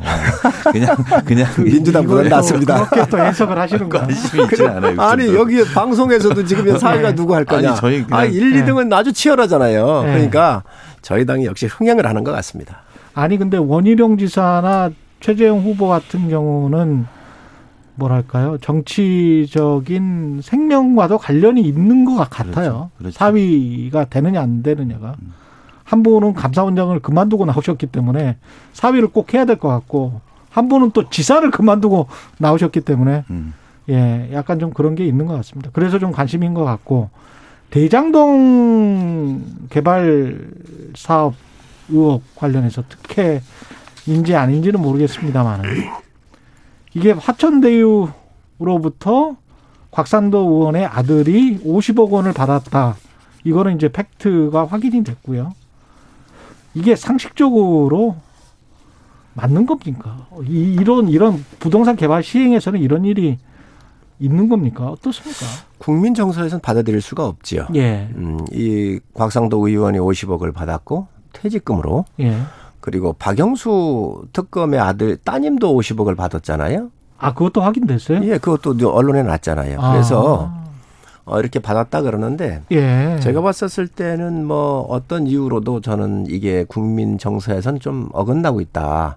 은행에 평생을 근무하면 되게 부장들이 퇴직할 때 한 5억 선 정도를 주로 받는 거로 제가 알고 있거든요. 이게 그렇죠. 10배예요. 예. 근데 이제 곽상도 의원 아들은 근무를 하면서 좀 떨어져 가지고 현장에서 예. 장애를 좀 가졌다 그래요. 그래서 이명이 오고 이래가지고 좀 그런 것들을 이렇게 어, 추가해서 보상을 받았다 이렇게 얘기를 한다고 그러는데 그거를 포함해서 한다 하더라도 예. 국민 정서에 저는 맞지 않는다고 생각을 합니다. 그래서 저는 이랬으면 좋겠습니다. 이걸 특검을 받자 음. 받아라 여당에서 예. 왜 못 받나? 아니 국민의힘 게이트라고 그러잖아요. 그 국민의힘 게이트라고 그러니까 아 우리 게이트니까 우리가 받게 하- 하자는데 왜 안 하는가 이거를 음. 그리고 단군 이래 최대의 아주 훌륭한 사업이라고 그러고 있잖아요. 최대의 치적이라고 그러잖아요. 예. 아니 그거를 왜 안 받습니까? 저는 그래서 특검을 민주당이 좀 받았으면 좋겠다. 그리고 곽상도 의원을 비롯해서 원유철 그리고 여기에 있는 모든 사람들 다 전수조사하고 음. 그리고 화천대유에 있는 직원들이 17명인가 약 20명 정도 안팎된다는 거잖아요. 몇명 안 되네요. 이, 예. 이분들이 두- 도대체 누구의 자제들인지 그리고 이- 이분들 그동안 받아간 모든 급여 명세서와 모든 걸 다 밝혀서 다 하자. 그리고 여기에 들어가서 지금 고문이니 뭐 했었던 모든 사람들 다 밝혀가지고 이 단군 일의 최대의 부정 스캔들인 이 대장동 사업에 대해서 전 국민들한테 알려줘야 한다고 생각을 해요. 곽상도 아들 같은 경우는 몸통은 따라 있고 사실 머리털 정도 하나 되는 사람일 겁니다. 내가 봤었을 때는. 음. 그러니 이거에 대해서 민주당이 다 받아라. 토건 비리의 바로라고 얘기를 하고 아 국민의 힘의 게이트라고 그러는데 음. 그러니 아 우리 게이트니까 우리가 그럼 받자 그러는데 왜 안 받는가? 예. 저는 받으시기 바랍니다. 강 의원님 가셔서 건의 좀 하시기 차분하게 바랍니다. 좀 말씀 이렇게 예. 부르시면 차분하게 좀 이야기 한번 해 보시죠, 의원님. 곽상도 의원이 어떤 분입니까? 그 대통령의 아들, 아, 대통령의 아들에 대해서 정말 뭐 하나라도 다 따져갖고 묻던 분 아닙니까? 그래서 오죽하면 어, 코로나 지원금 수령 문제도 문제 제기하고 며느리 되는 분의 시아버지 찬스도 살펴보겠다고 했습니다. 그러면서 뭐라고 말했습니까? 수많은 청년들이 아들, 딸, 아버지, 어머니 찬스에 환멸과 진전머리를 느끼고 있다고 이야기했습니다. 그러면서 우리 국민의힘이 뭐라고 이야기했습니까? 공정해야 된다라고 이야기했습니다. 그런데 그분의 아들이 이 처음에는 이게 뭐 여러 가지 다 필요 없습니다만 250만 원 봉급만 받았다 이렇게 시작했습니다. 그랬다가 조금 지나니까 50억 퇴금이 나- 퇴직금이 나오니까 퇴직금이 나온 걸 그 당시 몰랐다는 거고요. 이걸 성과급이라고 표현했다가 오늘은 산재 위로금이라는 말도 나옵니다. 여러 가지 명목으로 50억을 이야기하고 있습니다. 이 금액은 어디에 해당되냐면 삼성전자 삼성물산에 82년대 입사해 가지고 27년간 근속한 그리고 부문 사장까지 하신 분의 어, 퇴직금보다 더 많은 금액입니다. 단 6개월 6년 6년 근무하고 그 정도의 금액을 받았다는 겁니다. 음. 그리고 그분은 아까 말씀드리신 야당의 소위 대통령 저격수, 대통령 가족 저격수라고 불렸던 분입니다. 그러니까 이것을 그냥 탈당시키고 출당시킨다고 끝났으니까 이제 특검하자. 이게 이제 국민의 힘의 입장입니다. 저는 몇 가지 심각한 사항이 있다고 봅니다. 이 사안에 대해서 첫 번째는 이 과정에서 실제로 어, 본인이 설계자인지 아닌지 입장을 밝혀야 될 겁니다. 이 본인 아, 본인의 아들의 이야기로는 어, 오징어 게임에 본인이 말이었을 뿐이다 이렇게 이야기하고 있지 않습니까? 그렇게 말하죠. 지금. 예, 본인 예. 아들이 그렇게 이야기를 했는데 사실은 여기에 관계돼 있는 사람들을 봤더니 뭐 제가 실명을 웬만하면 말하지 않고 싶습니다만 어, 야당 어, 야당 원유철 전 뭐 원내대표도 그 당시에 있었고요. 그랬죠. 또 고문. 신영수 전 새누리당 의원이 나온 것만 이야기하시죠. 예. 그리고 전직 총리나 전직 원내대표 이름들이 여러 분 거론됩니다. 예. 법조인들도 고려돼 다 고려되고 있습니다. 음. 그 이거를 이재명 게이트라고 밀어붙여서 지금까지 온 결과이지요. 그런데 제가 보니까 본인의 오징어 게임의 말이라면 아버지와 아버지 친구들이 설계자였다라는 게 드러나고 있는 거고요. 이것을 야당의 입장에서는 야 이제 이 정도 됐으니까 특검하자 이렇게 이야기하는데 특검하지 말자는 게 아닙니다. 근데 특검에 대해서 우리가 좀 살펴봐야죠. 첫 번째는 특검은 이런 것입니다. 법을 통과하는 데 시간이 걸리겠죠. 특검법을 합의해야 되니까요. 예. 그 과정에서 충분히 정치 공방이 가능합니다. 이게 아. 이렇다 저렇다라는 것이죠. 예. 두 번째는 수사에도 시간이 꽤 걸립니다. 그러면 음. 이제 그게 결과적으로 어떻게 가느냐? 대통령 선거를 넘기고 결과가 나올 것입니다. 그러면 결과적으로 뭐가 남느냐? 특검법을 합의하자고 정치 공방은 가능하고 수사 결과는 대선 이후에 본다라는 결과를 가지고 있는 거거든요. 진실은 우리 진실은 다. 모르고 대통령 선거를 치르자는 취지입니다. 그래서 저는 대장동 의혹을 신속 규명을 막겠다라는 것밖에 좀 다르게 보이지 않는 거고요. 오히려 지금은 즉각 수사가 필요하다. 그리고 빠른 수사와 즉각 수사를 하고 거기에 따른 의혹이 남는다면 또 다시 추가로 특검에 대한 논의를 하면 될 것이라는 겁니다. 특검을 전제하고 수사를 막으려고 하지 말아야 된다.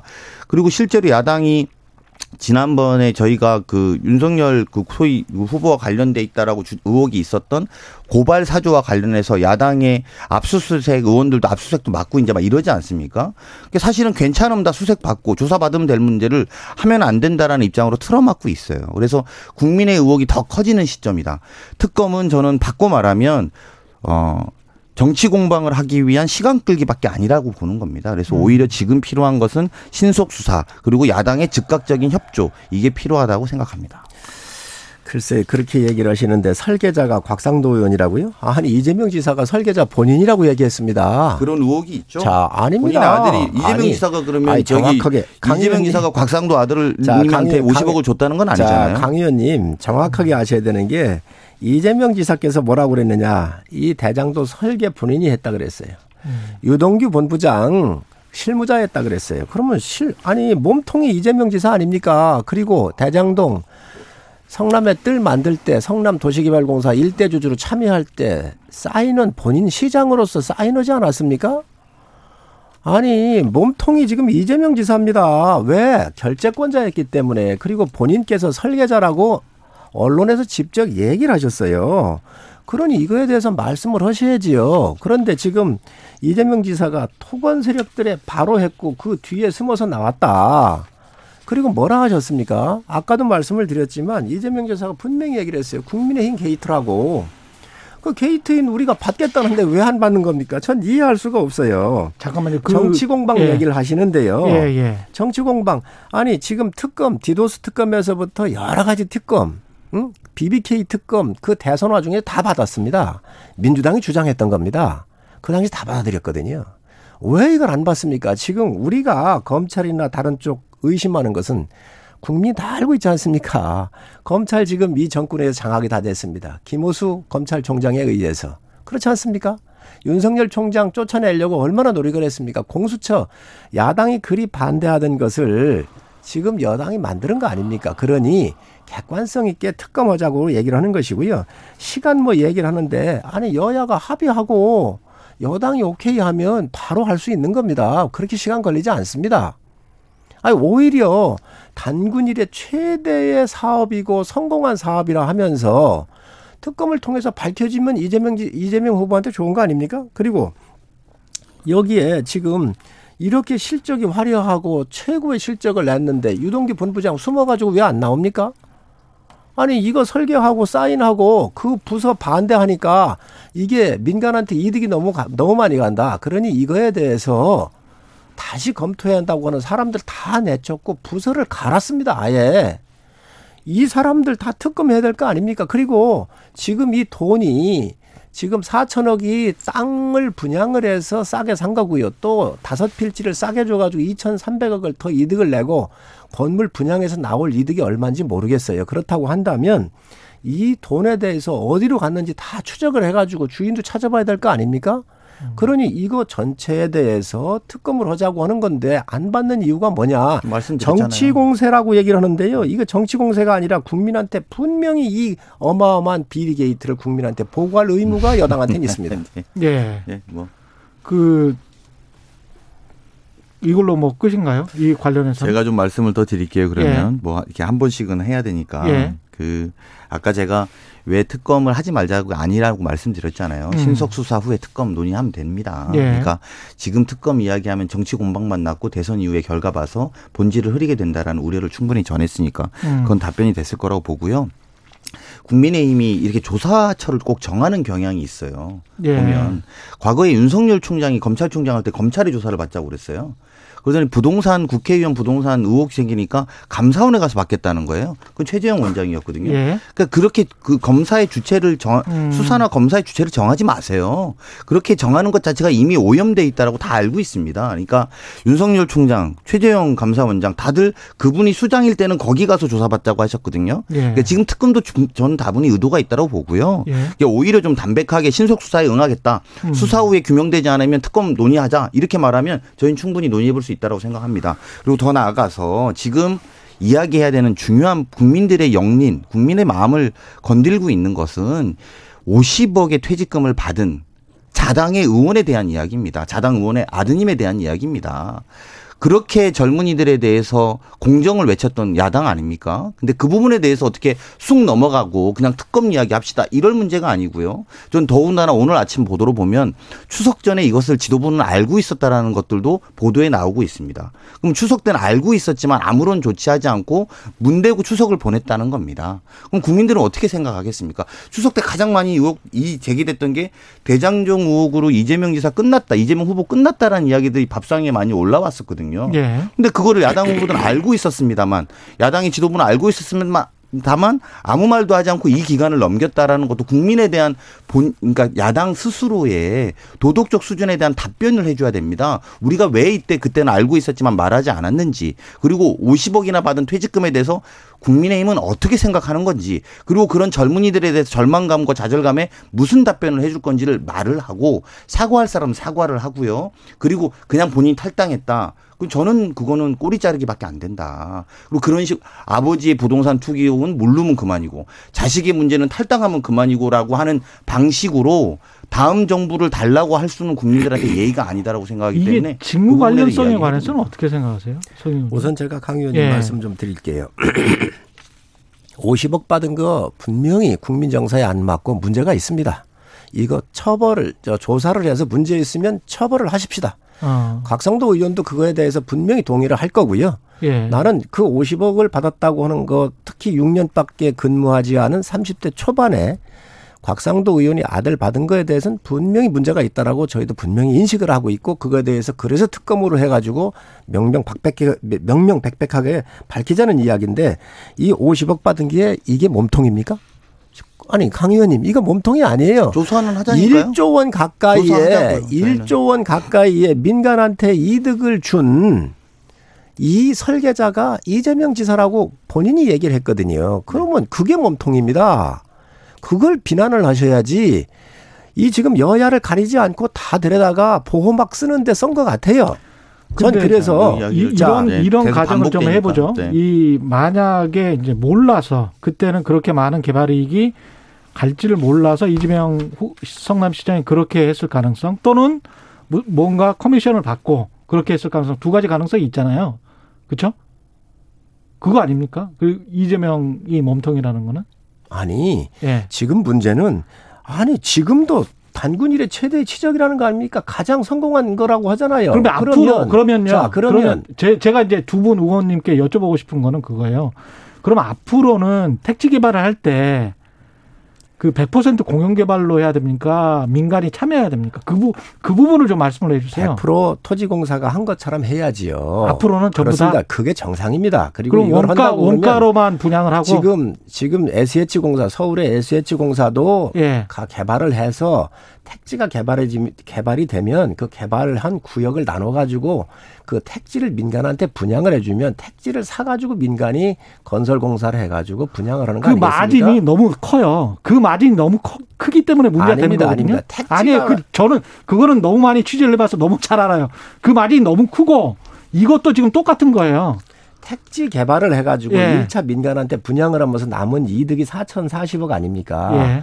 이거 같은 경우는 민간이 공공으로 하는 게 맞지요. 그리고 그 택지를 민간한테 공영 분양을 또 할 건지 아니면 아파트 분양까지 공공의 아파트로 할 건지 그건 네. 그 다음에 고민할 사항이에요. 여기에 지금 문제는 이 택지 자체를 민간한테 지금 나온 이득을 어마어마하게 준 거 아닙니까? 예. 여기에 지금 50억 받은 이 곽상도 의원을 마치 몸통으로 지금 민주당이 몰고 있는데 본말을 호도하고 있는 겁니다. 국민들이 그렇게 어리석 어리석질 않습니다. 그래서 그럼 더 본질적인 문제는 네. 결국은 개발 수익에 대한 마진을 어, 누가 가져 누가 가져가는가에. 대한 아니, 그렇습니다. 국민들의 관심은 그렇죠. 자, 그런데. 예. 그거를 지금 현재 설계한 게 누굽니까? 이재명 지사고 본인이 결정하지 않았습니까? 그리고 실무자들이 야 민간한테 너무 이득이 많이 간다라고 이 제기를 했다는 거 아니에요. 그런데 그거에 대해서 유동규 본 저 저 저 저 본부장은 이걸 다 무시했다는 거 아닙니까? 그러니 유동규가 왜 숨냐는 거예요. 나와라. 네. 그리고 이 깃털인 곽상도 의원 문, 문제될 게 아니라 이거 포함해서 다 조사를 하고 음. 그거에 대 그거에 대해서 책임을 물으면 될 일입니다. 또 아까 강 의원님께서 곽상도 의원이 대통령 공격을 하고 또 뭐 아드님도 공격했다고 하는 거 얘기를 하셨는데 맞습니다. 그거에 대해서도 도의적 책임을 져야 되는 겁니다. 그거에 대해서도 저 동의한다는 거예요. 그러니 이거 다 포함해서 특검으로 가서 국민한테 풀어주자는 거예요. 전 여당이 이거 앞장서시기 바랍니다. 국- 다시 한번 말씀드립니다. 국민의힘 게이트라 그러니 예. 우리가 받겠다는 거 아니에요. 자, 마저 말씀드릴게요. 그러니 야당 반복, 야당 반복을 한세번 하셨으니까 야- 알겠어요. 특검 야당이 입장은 받, 는다고 하는데 왜 안 받느냐는 거예요. 입장은 받으세요. 알겠, 아까 왜 안 받는지도 설명 다 드렸으니까요. 자꾸 저럴수록 예. 고- 정치 공방으로 만드시겠다는 의지예요. 수사 빨리 받으시고요.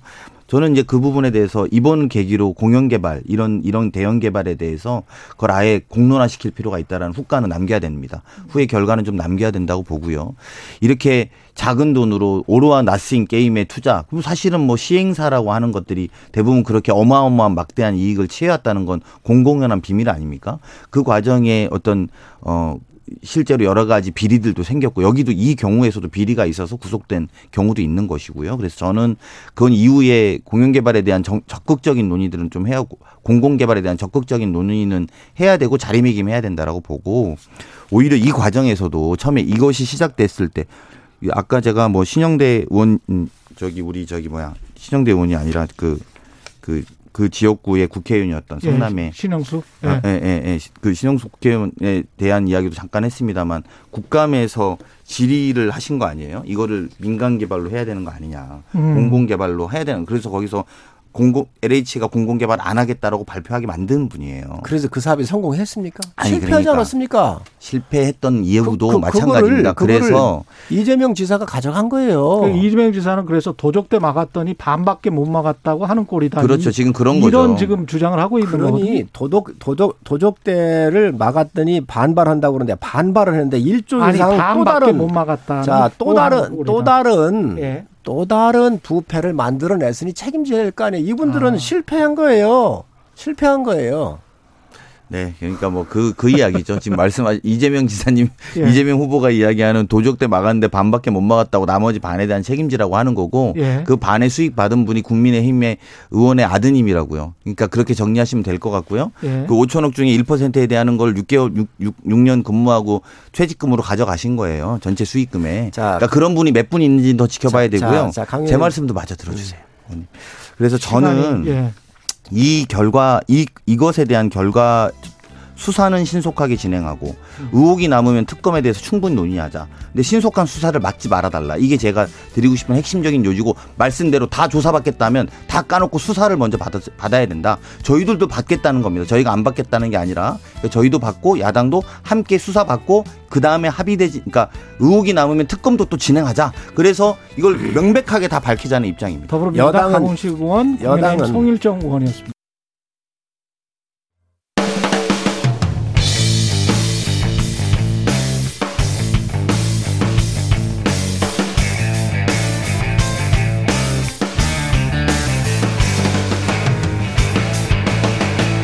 최경영의 최강 시사.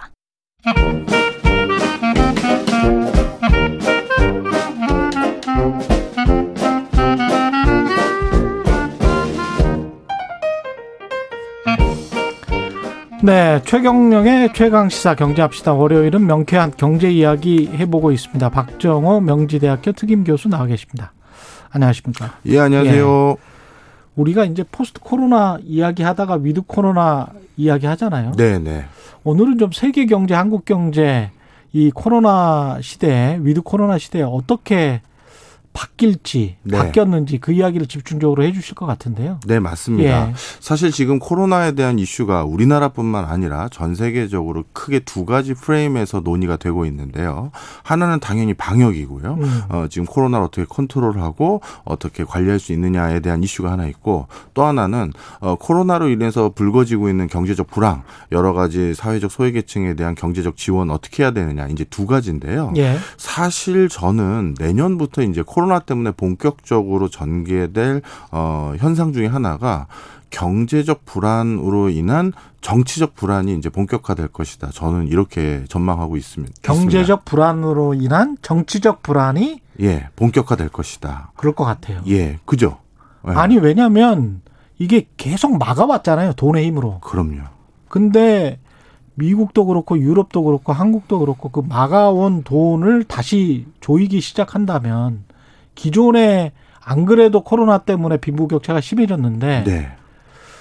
어, 좀 문제가 될 것 같은데요. 맞습니다. 예. 이거에 대해서 연구 결과들도 많아요. 예. 대표적으로 IMF에서는 1970년대 이후 우리 인류가 총 네 번 정도 경제 침체를 경험했다라고 그렇게 분석을 합니다. 예. 그네 번은 1970년대 중반 석유 파동이고요. 음. 1980년대 초반, 90년대 초반, 그리고 2008년, 2009년. 그러니까 글로벌 금융위기까지 총 네 번을 얘기하는데요. 예. 이네 번을 불황이라고 부르는 이유는 이 네 차례 시간 모두 글로벌 GDP 성장률이 장기 세계 경제 성장률의 평균치인 3.5%보다 낮은 2%도 안 되는 기간이 요 네 군데로 집계를 하고 있거든요. 침체와 불황은 다른 거잖아요. 좀 다르죠. 예. 네. 그래서 이때 침체라고 보는데 음. 그런데 이때 이 침체기에도 어떤 일들이 생겼냐면 음. 지금 코로나19는 침체기가 아니라 거의 불황이지 않습니까? 그렇죠. 예. 이 침체기 때도 어떤 일이 생겼느냐? 이 경제적인 현상인데 아주 독특하게 이 침체기가 조금 지나고 나면 어 정치적인 구, 뭐 구속이라고 해야 될까요? 예. 어, 억압이 더 심해졌다는 결론이 나옵니다. 아 정치적 억압이 더 심해졌다. 예, 좀 설명을 드릴게요. 예. 뭐 시간 관계상 최근 있었던 이슈로 기억을 어, 회귀시켜 드리면 좀더 예. 명확하게 이해를 하실 것 같은데요. 음. 어 우리 글로벌 금융위기 이후 전 세계적으로 전개됐던 어떤 움직임 중에 뭐가 있었냐면 반정부 시위가 많았는데 대표적으로 우리가 자스민 혁명이라고 부르는 아랍의 봄이 전개됐었죠. 그랬죠. 예. 예. 그때 아랍의 봄은 사실 티니지의 한 청년이 뭐 자살을 하는 것이 아주 촉발의 계기가 됐었는데요. 음. 어, 일가족들을 먹여 살리기 위해서 대출을 받아서 물건을 띄워왔는데 부정한 어떤 관료들이 아, 부- 그 나라 공무원들이 예. 그 물건 마저도 강제로 가져간 것에 비분관계해서 음. 어, 자살을 했던 것이 이제 큰 어떤 계기가 돼서 전 아랍 지역뿐만 아니라 북아프리카 지역까지도 이제 반정부 시, 민주화 시위가 전개됐었죠.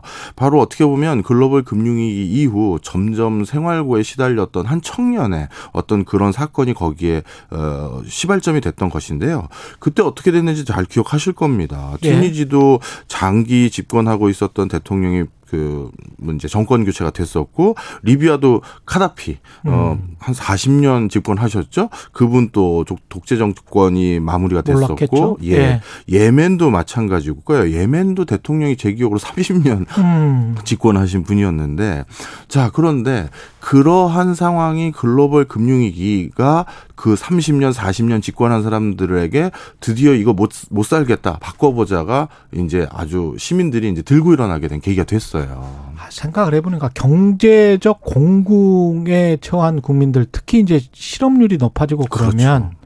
특히 독재 국가에서 그런 우리나라도 사실은 79년도에 그런 일이 있었고요. 아, 네. 예, 부마 사태도 사실은 굉장히 높은 실업률 때문에 나타났던 것들이거든요. 생각을 해보니까 그런 게 있네요. 맞습니다. 예. 그런데 이제 안타까운 건 음. 그러면 그들 국가들이 들고 일어났던 많은 국민들이 성공해서 뭐 예. 경제 발전과 민주화를 다 같이 달성했느냐라고 음. 했었을 때 사실은 그렇지가 않죠. 요즘 아랍 지역의 상황을 어 해외 그 저기 이코노미스트지에서 제가 읽은 걸로 기억하는데요. 예. 아랍의 봄이 아랍의 겨울로 바뀌었다. 이렇게 표현을 하더라고요. 예. 적지 않은 아랍의 국가들이 다시 어 권위주의적인 국가 체제로 회귀해 버렸습니다. 네. 그렇군요. 이집트도 예. 다시 군부가 접- 음. 집권을 했고 그 다음에 많은 국가가 사실 내전 때문에 예멘도 결국 내전으로 전개돼 버렸고 예. 시리아도 내전이 돼 버렸죠. 음. 그리고 나서 그 내전에 지금까지 이어지고 있는 그들 나라들은 굉장히 권위주의적인 국가 체제로 아직까지 이어지고 있는 상황인데요. 그걸 보면 중국이 왜 저러는지도 좀 이해가 되네요. 그- 그렇다고 볼 수도 있죠. 그렇죠. 그 정도의 강력한 권위주의는 아니지만 그래도 독재 권위주의 공산당으로서 그걸 하면서 사람들에게 그래도 그, 그 폭발하려고 하는 그 어떤 못 가진 사람들을 좀 다독이려고 하는 그런 정책을 지금 하고 있는 거군요. 중국도. 저도 같이 읽었습니다. 똑같은 생각인데요. 예. 사실 못 가진 사람들에 대한 불만을 생각보다 음. 고강도로 다스리지 않고서는 어떤 일들이 있었는지에 대한 역사적 회기를 분명 음, 검토해 본 것 같고요. 그러네. 그 과정에서 또 한 가지 중국도 한 것이 뭐냐면 우리 아랍의 봄부터 그것이 이제 전방위적으로 확산돼서 남아공, 인도까지 2011년에 전부가 정권 교체가 되거나 아니면 반정부 시위가 창궐했거든요. 예. 그런데 그때 그때뿐만 아니라 그 전에 역사적인 것도 중국 정부가 그래서 요즘 특히 언론 통제라고 해야 될까요? 예. 어, 그런 것들도 같이 병행하는 것이 어, 김용 그 월드뱅크 총재가 이런 말씀을 하셨었어요. 예. 그 아랍의 봄이 그 일어날 수 있었던 가장 큰 환경적인 변화 중에 하나가 본인은 어, 스마트폰이라고 네, 꼽더라고요. 맞아요. 예. 그 트위터 혁명이었잖아요. 네, 그때도. 맞습니다. 예. 그걸로 상황을 전부 공유했고 음. 그리고 빈부격차가 얼마나 심각해졌는지를 유튜브나 이렇게 영상으로 보다 보니까 야 이게 이렇게까지 커졌구나. 이게 우리가 멀리 상상한 것과 실제 눈으로 보는 건 전혀 다르잖아요. 그렇죠. 런 것들이 시민들이 들고 일어나게 된 계기가 됐다라고 한 거거든요. 예. 그런데 지금 중국이 어떤 상황입니까? 전 세계에서 ICT가 가장 발달돼서 전 세계 정보를 실시간으로 동영상으로 다 볼 수 있는 상황이었는데 예. 그런 것들을 점점 엄단하고 통제하고 외국에 하다못해 드라마 같은 것도 못 올리게끔 만들고 음. 이런 것들을 같이 하는 것도 그런 맥락에 이해가 좀 되는 부분이 있고요. 음. 그다음 또 한 가지 또 주목해야 될 것은 요즘이죠. 예. 제가 이제 오늘 이 말씀을 드리는 게 내년이 정치적 불안이 본격화될 것이다라고 저는 걱정한다고 말씀드렸잖아요. 예. 그 이유가 지금 전 세계적으로 슬슬 불거지고 있는 게 내전 소식이 많이 전개되고 있습니다. 음. 에디오피아 같은 경우는 중앙 정부와 지방 정부가 벌써 내전을 시작한 지 8개월 넘었고요. 예. 사상자만 만 명이 넘는 상태입니다. 음.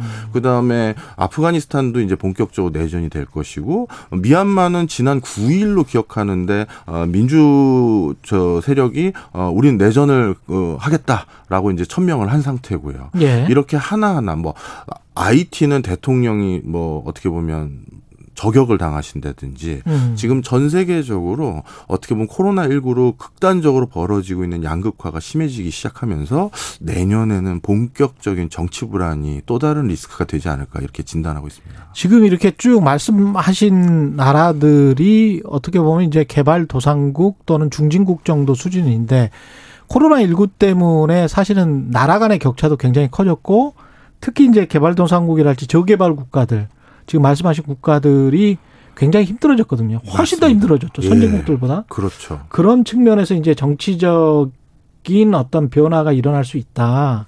그런 말씀을 하시는 거군요. 근데 요거에서 예외가 아닌 게또 예. 선진국에서도 이런 정치적 불안이 지금 보여지고 있어요. 어, 어느 쪽이죠? 대표적으로 유럽입니다. 유럽이 예, 유럽은 사실 최근 글로벌 금융위기 남유럽 재정 위기 이후 유럽 경제가 장기 저성장과 고실업이 지속되면서 거기다가 난민 문제가 겹쳐지면서 예. 적지 않은 유럽의 국가들이 우린 분리 독립하겠다 아니면 우리 자치하겠다라고 들고 났던 적이 많죠. 예. 대표적으로 우리나라도 많이 보도됐던 게 스코틀랜드는 국민 투표까지 가서 영국에서 분리할지 안 할지 결정을 했었고요. 뭐 유럽의 나머지 벨기에나 스페인, 뭐 바스크 지방이라든가 프로방스 지방 같은 경우도 우리는 분리 독립하겠다, 자치하겠다라고 어, 기치를 내걸고 그런 기치 아래 정당이 생기고 그 정당 중에 적지 않은 곳은 원내로 진출한 나라도 많아요. 예. 그런데 최근 코로나19 이후 유럽의 올해입니다. 음. 올해 더더욱 소수 정당이긴 하지만 우리는 더 이상 이 이유 체제 그리고 유로존 체제로는 더 이상 우리의 안위 노후를 보장받기가 어렵다.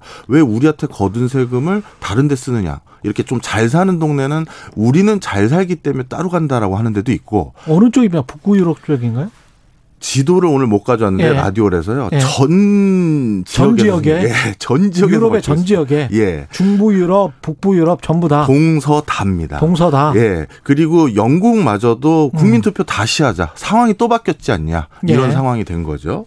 자, 그리고 반대로 어, 전통적인 산업군에 해당되는 음. 그러니까 좀 어, 소득이 좀 낮아지고 있는 어, 제조 부분의 어떤 지자체도 역시 마찬가지예요.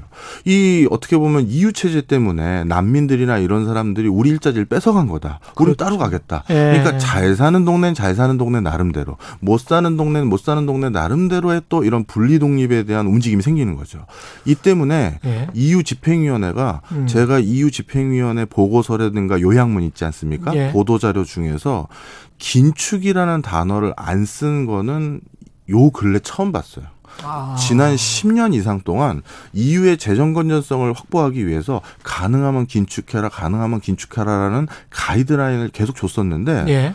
이제는 안 주는 이유가 EU 집행위원회에서 제일 걱정하는 건 이 판이 깨지면 안 되는 거거든요. 음. EU라는 예. 유로존이라는 그래서 이 판이 안 깨지려면 지금 어떻게든 경제적 불안이 정치적 불안으로 이어지는 걸 막기 위해서 돈을 집행해라. 그게 여기까지 와 있는 상황이긴 한데 언제까지 집행할 수는 없거든요. 그나마 그래도 제일 안정적인 곳은 미국 정도입니다. 그러면 그렇네요. 예. 예. 결국은 미국이 유로화가 또 약화되면 미국 달러가 또 강세가 될 거기 때문에 미국 입장에서는 뭐 나쁠 게 없네요. 그렇게 봐야 되나요? 예. 하여튼 그래서 중국은 이런 것들에 대한 우려를 일식 뭐 잠재우기 위한 노력을 처절하게 하는 것 같고요. 예. 미국도 나름대로 어, 굉장히 고강도의 경기 부양책을 이제 제시하고 있는 것 같고, 음. 근데 나머지 대륙들은 지금 어떻게 이게 전개될지 전 걱정이 많고요. 우리나라는 어떻게 해야 될까요? 일단 우리나라 같은 경우는 음. 작년에 그리고 올해까지 가장 그래도 경제 성장률이라는 지표로 봤었을 때는 제일 선방한 국가 중에 하나죠. 선방했죠. 예. 그리고 오히려 가장 OECD 국가들 중에서는 선도적으로 금리마저도 올라가고 있는 추세이기 때문에 아직까지는 뭐 이렇게 뭐 반정부까지는 아니더라도 음. 물론 당연히 뭐 자영업 자들은 힘들죠. 아유, 그럼요. 그건 굉장히 뭐 힘들죠. 힘들죠. 근데 다른 나라에 비해서 음, 어, 좀 상대적으로. 상대적이라는 얘기고요. 예. 모르겠습니다. 우리나라도 내년에 선거가 있기 때문에 음. 지금 뭐 다시 3천 명이 넘었다고 제가 들었는데 그렇죠. 이런 것들이 어떻게 잘 수습되는지에 따라서 우리나라도 이게 정치 불안으로 될지 아니면 잘 이제 사회적 뭐 승화로 이어질지 이걸 지켜봐야 될 상황인 것 같아요. 알겠습니다. 여기까지 하겠습니다. 지금까지 최경령의 최강시사 경제합시다. 박정호 명지대학교 특임 교수였습니다. 고맙습니다. 감사합니다. 고맙습니다. 예. 여러분은 지금 KBS 1라디오 최경영의 최강 시사와 함께하고 계십니다. 네, 지난주 유엔 총회에서 있었던 문, 문재인 대통령의 종전 선언 제안에 대해서 김여정 북한 노동당 부부장이 이틀 연속 긍정적인 화답을 보내왔습니다. 남북 정상회담 재개 가능성까지 열어놓은 파격적인 반응인데 어떻게 해석해야 할지 국립외교원의 홍현익 원장님 나와 계십니다. 안녕하세요. 네, 안녕하십니까. 예. 긍정적으로 김여정 부부장이 평가를 많이 했네요. 이 종전 선언에 관해서. 네, 어, 다소 좀 의외라고 생각되는데요. 예. 사실 그 문재인 대통령께서 유엔에서 연설하실 때만 해도, 어, 과연 유엔 연설에서 벌써 세 번째 얘기하시는 거거든요. 예. 그러니까 재차, 3차 강조하신 건데, 음. 어, 주변국들이 과연 이것에 응하겠느냐 그런 생각들도 했을, 했을 겁니다. 국내 다들. 보도 그런 게 많이 나왔죠. 예. 네네. 그러나 어 어떻게 보면은 아주 절묘한 한 수였다 이렇게 생각되는 게요. 북한만 여기에 응한다고 하면 중국도 여기에 상당히 동의할 가능성이 크거든요. 아, 그렇게 되나요? 그렇다- 예. 네. 중국은 애초부터 한반도의 평화 안정을 자신의 국가 목표 중에 하나로 생각하고 있기 때문에 예.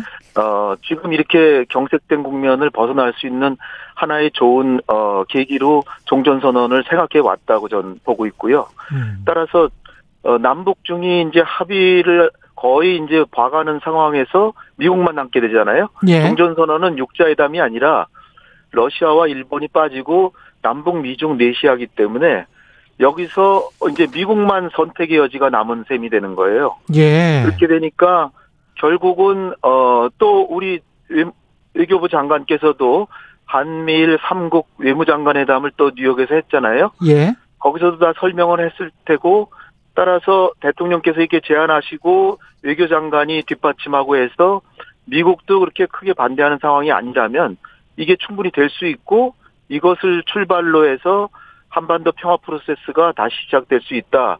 이런 구상을 결국 인내심과 어, 의지를 가지고 계속 세, 번- 세 차례나 이제 유엔에서 연설하셨는데 예. 어, 그 예상이 적중한 게 북한이 연속적으로 성명을 내면서 여기에 호응하는 모양새로 나오고 있다는 거죠.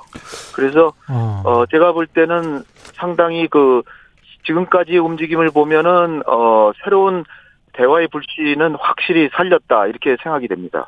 근데 이 김여정 부부장의 담화 전문을 보면 명백히 말하지만 이중 기준은 우리가 절대로 넘어가 줄 수 없다. 이렇게 하면서 뭐 우리가 하는 거는 도발이고 당신들이 하는 거는 대북 억제력 확보냐. 뭐 이런 이야기를 하고 있거든요. 네. 예. 아, 이거는 다분히 대한민국이 민주주의 체제이기 때문에 음. 북한이 조금만 도발해도 우리 국민 여러분들이 굉장히 그 걱정하시잖아요. 예. 그러니까 대한민국의 대통령으로서 북한의 도발, 북한의 행동이 도발이라고 얘기하시지 않을 수 없는 그런 상황이 있는 것이죠. 음. 민주주의 국가에서. 예. 그런데 사실 따지고 보면 냉전이 이제 종식된 이후에 탈냉전 시대에는 어 안보의 개념이 한 나라의 아- 어, 그 구- 무력이 군사력이 상대방 가상 적국보다 압도적으로 우위에 있어야 어, 안보가 된다고 하는 일방 안보에서 상호 안보로 바뀌었고 상호 안보라는 건 나, 상대방의 안보 딜레마도 고려해 줘야 나도 어, 상대방이 그, 그 군비 경쟁에 나서지 않으니까 나도 더 편하, 편안하고 평화롭게 살 수 있다는 것이거든요. 예. 그러니까 상호 안보의 관점에서 보면 북한이 어 미사일 쏘고 이렇게 하는 것이 우리도 잠수함 발사 미사일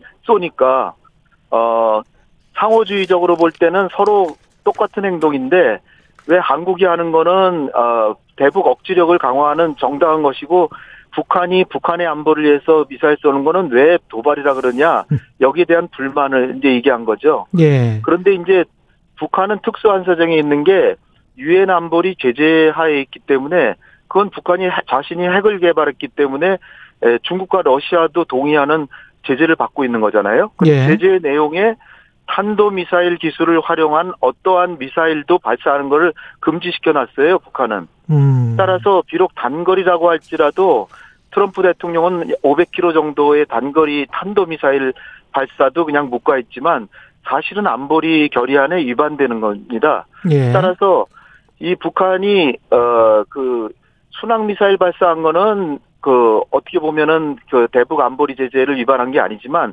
탄도 미사일은 500km 정도 단거리라고 할지라도 위반한 것이 맞는 것이죠. 예. 이런 사정을 북한에게 좀 잘 설명해 줘야 될 거라고 봅니다.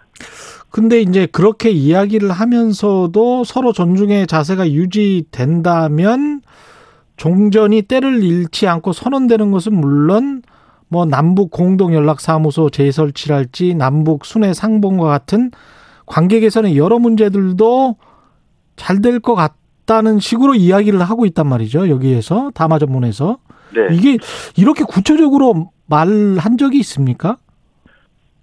북한의 평소의 행태를 보면은 아주 그 예외적인 일이죠. 그렇죠. 더군다나 예. 김- 어 자기들 부, 어 외- 외무성 부, 부부장이 얘기한 거를 어 7시간 만에 김여정이 사실상 그 뒤덮으면서 종전 선언은 긍정적이다는 쪽으로 갔고요. 예. 그 다음에 그럼에도 불구하고 과연 이게 에, 큰 효과가 있을까 그러다가 33시간 만에 또 다시 자기의 발언을 뒤, 뒤엎으면서 아주 자기 그 남북 대화 조건을 낮추고 예. 그리고 관계 개선에 대한 그 방향에 대해서는 구체적으로 어이 종전 선언을 때맞춰 하고 그다음에 남북 공동 연락 사무소를 재설치하고 그 다음에 남북 정상회담까지 음. 이 언급을 했거든요. 마치 예. 그 일정표를 제시하는 듯한데 그렇죠. 이게 북한 북한 상황이 좀 심각하다라고 하는 것도 있지만 음. 전략적으로 볼 때 이번 기회를 놓치면 문재인 정부 임기가 많이, 많이 남지 않았기 때문에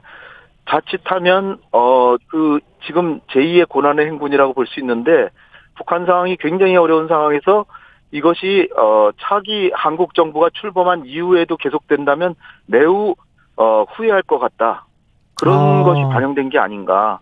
그래서 지금이 어떻게 보면 문재인 정부 시기에 마지막 자신들이 어 그 남북 대화를 개선하면서 북미 관계로 나 북미 관계 개선 쪽으로 나아갈 수 있는 그래서 제재 완화를 하고 자기 경제를 살려볼 수 있는 기회가 된 수 있다고 생각한 게 아닌가 이렇게 생각되고요. 2018년의 재판이라고 보시면 됩니다. 예. 2017년에 트럼프 대통령과 김정은 간에 서로 치고받고 엄청난 전쟁 직전을 구두로 말로 보면은 전쟁 직전까지 갔는데 그러다가 문재인 대통령이 인내심을 발휘해서 평창 올림픽에 초청하고 그래서 김정은이 신년사에서 올림픽에 가겠다. 그래서 김여정을 맞이하고 우리 특사가 평양에 가고 판문점 정상회담하고 북미 싱가포르 정상회담 했지 않았습니까? 예. 그것처럼 지금 한 몇 달 동안은 어, 북한이 남북 관계에 큰 미련을 갖지 않고 있다가 어, 이 미국의 태도가 워낙 완강하니까 남한하고 먼저 관계를 개선하고 그 뒤에 자신의 요구를 미국에 실현하겠다. 이런 구도로 지금 나오는 게 아닌가 그렇게 추측이 됩니다. 이게 어 어떻게 보십니까? 그 중국과 북한 그리고 중국과 한국 사이에 어떤 사전 교감 같은 게 있었을까요? 네, 관련해서? 얼마 전에 왕이 외교부장도 어, 네. 문재인 대통령 예방하러 왔었고요. 예. 그리고 이제 중국으로서는 내년 내년 초에 동계올림픽이라고 하는 큰 행사가 있지 않습니까? 아. 그런데 이제 서방의 움직임이 심상치 않아요. 중국의 인권 문제를 따지면서 올림픽을 보이콧할 수 있다는 지금 태도를 보이잖아요. 예. 그러니까 중국으로서는 북한의 뒤를 봐주면서 북중 관계가 어느 때보다 조금씩 긴밀해지면서 예. 그런 상황에서 어 이 종전 선언이라는 걸 계기로 하- 한국하고 북한하고 중국 3자가 뜻을 일치시키면서 미국이랑 미국을 지- 외교적으로 수세에 몰 수 있다라고 이제 중국이 아, 볼수 있고요. 예. 그런 상황에서 올림픽을 성공시켜야 되기 때문에 종전 선언이 계기가 돼서 한반도에 평화가 있다면 이건 굉장히 호재거든요. 중국으로서. 그렇죠. 그리고 북한으로서는 위기를 탈출 탈출할 수 있는 기회이기 때문에 음. 우리로서는 사실 너무 조바심을 낼 필요는 이제는 없다고 봅니다. 아, 그래요. 그렇지만은 예. 이 기회는 잘 살려 나가야 되는데 음. 결국 어, 키는 미국이 지고 있다고 좀 봐요. 그렇겠죠. 미국은 네. 어떻게 반응할 것 같습니까? 미국은 이례적으로 국방성에서는 어, 종전선언에 대해 열려 있다 이렇게 얘기했지만 아직은 미국의 공식적인 태도는 비핵화가 진전돼야 종전선언이 되지 그냥 아무 조건 없이 종전선언해 주는 거는 우리가 양보하는 것이다 이렇게 생각하고 있는 것 같은데요. 그렇죠. 북한의 계산법은 트럼프하고 싱가포르에서 구두로 종전선언을 하기로 합의한 것이다. 음. 또 남북 간에도 판문점 정상회담에서 명문으로 어 사실은 2018년에 선언하기로 합의한 것이거든요. 남북 간에는. 예. 따라서 2018년에 한국과 미국이 동의한 상황이기 때문에 이거는 아무 조건 없이 해야 되는 것이다. 북한은 생각하는 거죠. 예. 근데 미국은 비핵화가 좀 돼야 할 수 있다. 이런 생각에서 지금 망설이고 있다라고 보는데 따라서 우리는 지금 미국을 보다 적극적으로 설득해서 지금 북미 간에 미국이 체면을 꾸기지 않고 북미 대화가 어렵다면 남북 대화부터 동력을 살려서 어 미국도 그러한 동력에 얹혀서 북미 대화로 나가는 게 좋지 않겠냐. 이렇게 잘 설득해야 되고 미국이 중국을 어 견제하는 것이 세계 전략의 가장 중요한 것이라면 예. 중국의 가장 친한 나라인 북한을 중국으로부터 떼어내는 것이 북미 관계를 개선하면 그게 가능하게 해지기 때문에 그렇죠. 따라서 미국의 전략으로 볼 때도 어, 북한하고 관계를 개선하는 것이 큰, 큰 틀로 보면 좋은 것이다. 이렇게 설득을 해서 요번에 한반도 평화 프로세스를 다시 살려야 된다고 봅니다. 어떻게 보면 뭐 시기가 그렇게 나쁘지는 않군요. 대통령 임기 끝나기 전에 뭔가가 이루어질 수도 있겠습니다. 네. 결국은 대미 외교의, 외교의 성패가 달려있다. 이렇게 생각, 생각이 되고요. 미국이 조금만 남북 관계 진전이 되는 걸 좀 봐가면서 좀 뒤늦게 나오더라도, 어, 그, 만약 제동만 걸지 않는다면 상당한 프로세스가 진행될 것이라고 저는 봅니다. 알겠습니다. 말씀 잘 들었습니다. 지금까지 홍현익 국립외교원장이었습니다. 고맙습니다. 감사합니다. 예. 9월 27일 월요일 KBS 일라디오 최경령의 최강 시사였습니다. 오늘은 여기까지고요.